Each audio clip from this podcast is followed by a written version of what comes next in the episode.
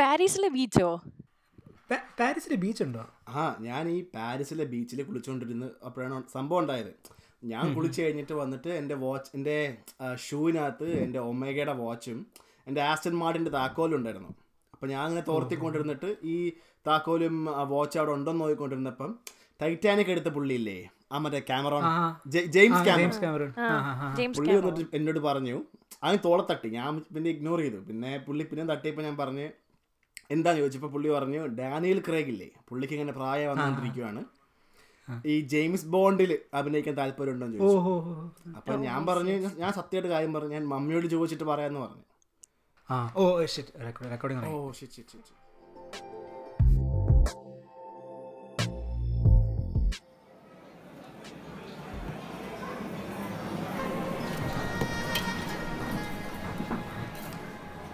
oh hello ആരിത്? എന്നെ ഓർമ്മയുണ്ടോ? അയ്യോ എവിടെയോ കണ്ടു മറന്നതുപോലെ തോന്നുന്നുണ്ടല്ലോ. നല്ല മുഖപരിചയം. പക്ഷേ എവിടെയാണെന്ന് നിങ്ങളുടെ ആലോചിച്ചിട്ട് കിട്ടുന്നില്ല. ഷീവേ നിനക്ക് ഓർമ്മയുണ്ടോ? ഇല്ല എനിക്കും അങ്ങോട്ട് പിടികിട്ടുന്നില്ല. അന്ന് ആ പ്രസംഗത്തിന്റെ അവസാനം മറ്റേ പുള്ളിക്കാരൻ അഞ്ചപ്പോ രണ്ട് മീനും കൊണ്ട് നമുക്കെല്ലാവർക്കും ഫ്രീ ആയിട്ട് ഫുഡ് തന്നില്ലേ? ഓ അന്ന് നമ്മൾ തൊട്ടടുത്തായിരുന്നത്. ആ എനിക്ക് ഓർമ്മയുണ്ട്. എനിക്ക് ഓർമ്മ കിട്ടി ഓർമ്മ കിട്ടി. നിങ്ങളൊരു എന്തോ ഒരു ഫുഡ് ബ്ലോഗർ ആയണ്ടല്ലേ? അതെ അതെ. അന്ന് ഈ അപ്പവും മീനും നിങ്ങളുടെ മുമ്പ് ഞങ്ങളുടെ മുമ്പ് വെച്ചിരുന്ന റിവ്യൂ എന്നൊക്കെ ഇപ്പോൾ എനിക്ക് നല്ല ഓർമ്മ വരുന്നുണ്ട്. തന്നോട് അന്ന് ചോദിക്കണമെന്ന് വിചാരിച്ചതാ.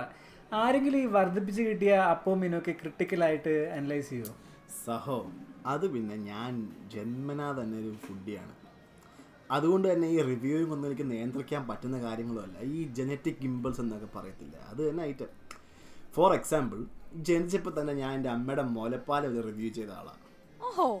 യെസ് യെസ് എന്താ ഇത്ര നേരമായിട്ട് ചോർന്ന് കൊണ്ടുവരാത്തത്? ഇത് ഒട്ടും പ്രൊഫഷണൽ അല്ല അല്ലേ?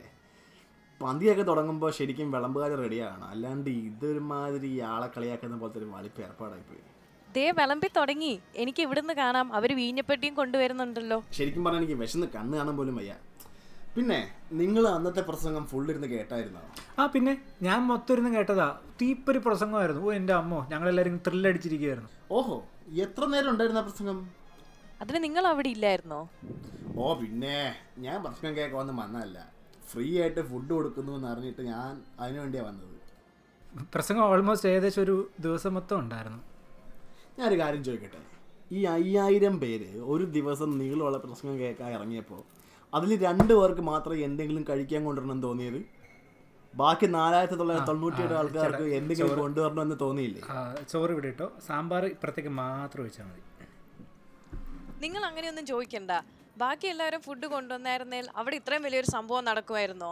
അതൊക്കെ ഒരു നിമിത്തമായി അങ്ങ് വിചാരിച്ചാൽ മതി. മലയോരം ജംഗ്ഷനിൽ ഫ്രീ ആയിട്ട് ഫുഡ് കൊടുക്കുന്നു എന്ന് പറഞ്ഞു കേട്ടിട്ടാണ് ഞാൻ ഇന്ന് അവിടെ എത്തിയത്. അവിടെ എത്തിയപ്പോൾ അല്ലേ ഇതൊരു മിറക്കിളാണെന്നൊക്കെ എനിക്ക് മനസ്സിലാകുന്നത്.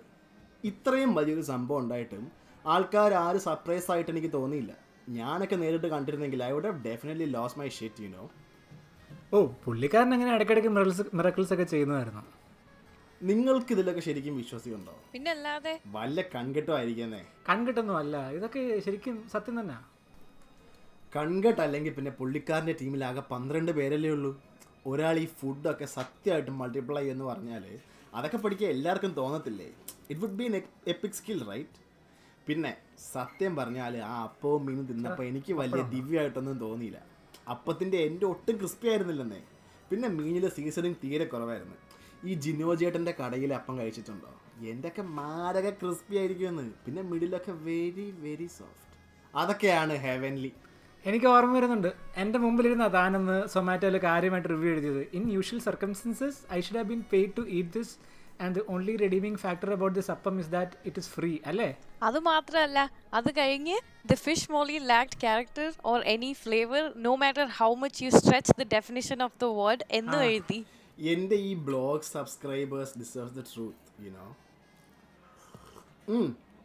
നിങ്ങൾ ഈ വൈൻ കുടിച്ചോ? എന്ത് കച്ചറ വൈനാണ് ഒരു വാക്യം കൊള്ളത്തില്ലല്ലോ. കല്യാണം കണ്ടപ്പോഴേ തോന്നി സദ്യ ബോറായിരിക്കുമെന്ന്. സർലസിൽ പുളി വളരെ കുറവാണ്. ബീഫ് ബീഫ് കട്ട്ലറ്റിലാണെങ്കിൽ മൊത്തം ബീട്രൂട്ടും. Only two out of five stars പെണ്ണിന്റെ കഴുത്തിലെ സ്വർണം കണ്ടപ്പോൾ തന്നെ എനിക്ക് മനസ്സിലായി. ഇത് വെറും വേസ്റ്റ് ആയിരിക്കുന്നു താൻ എന്ത് തേമ്പനാണ്? മിണ്ട വരുന്ന കഴിച്ചിട്ട് പോയിക്കൂടെ? വേണമെങ്കിൽ തിന്നാൽ മതി. ഒരു ബ്ലോഗർ വന്നിരിക്കുന്നു. ഏ കൂൾ ഡൗൺ മാൻ ഞാൻ ഒരു അഭിപ്രായം പറഞ്ഞു തന്നേ ഉള്ളൂ. വൈൻ എന്നൊക്കെ പറഞ്ഞാൽ ഈ കാനായിലെ കല്യാണത്തിന് ഒഴുകിയ വൈനാണ് എന്റെ അമ്മോ അന്ന് എന്ത് കിടിലായിരുന്നു കേസ് കേസ് കണക്കിനാണ് മേൽത്തരം വീഞ്ഞ് അവിടെ പൊട്ടിയത്. എടോ അത് നമ്മുടെ ഗുരു സെറ്റപ്പ് ചെയ്ത വൈനാണ് പുള്ളി വെള്ളം വീഞ്ഞാക്കിയതല്ലേ ആ കല്യാണത്തിന്? ഓ മൈ ഗോഡ് അപ്പം നിങ്ങളുടെ ഒരു ഫുഡ് മൾട്ടിപ്ലിക്കേഷൻ മാത്രമല്ല വെള്ളം വൈനാക്കാനുള്ള സ്കില്ലുണ്ടല്ലേ ഉണ്ടല്ലേ? ഓ വെറും കിടു. How are any of his followers sober പുള്ളിയുടെ ടീമിൽ എന്ത് ഫണ്ണായിരിക്കും ആ പക്ഷെ അങ്ങനെയൊന്നല്ല. ലൗകികമായ ആസക്തികളിലൊന്നും മുഴുകരുത് എന്നും ഗുരു പറഞ്ഞിട്ടുണ്ട്.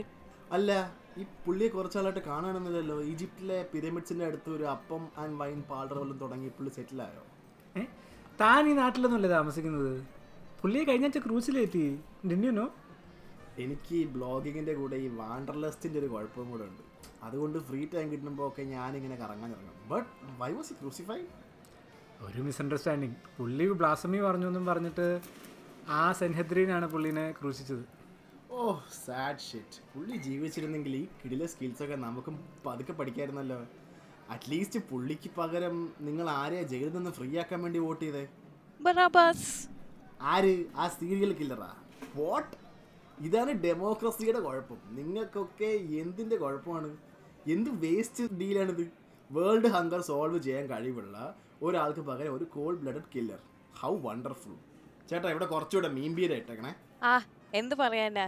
The lord works in mysterious ways എന്ത് ചോദിച്ചാലും നിങ്ങൾക്ക് എല്ലാവർക്കും ഇത് തന്നെ പറയുള്ളൂ അറ്റ്ലീസ്റ്റ് പുള്ളി സ്കിൽസിനെ പറ്റി ഒരു ബുക്ക് വല്ല എഴുതിയിട്ടുണ്ടോ? ഓ ഉണ്ട് പുള്ളിയുടെ ഫോളോവേഴ്സ് എല്ലാം കൂടെ കൂടി ഒരു കൊളാബിൽ ഒരു പുതിയ ബുക്ക് റിലീസ് ചെയ്യുന്നുണ്ട്. ഹാഷ് ടാഗ് കട്ട വെയിറ്റിംഗ്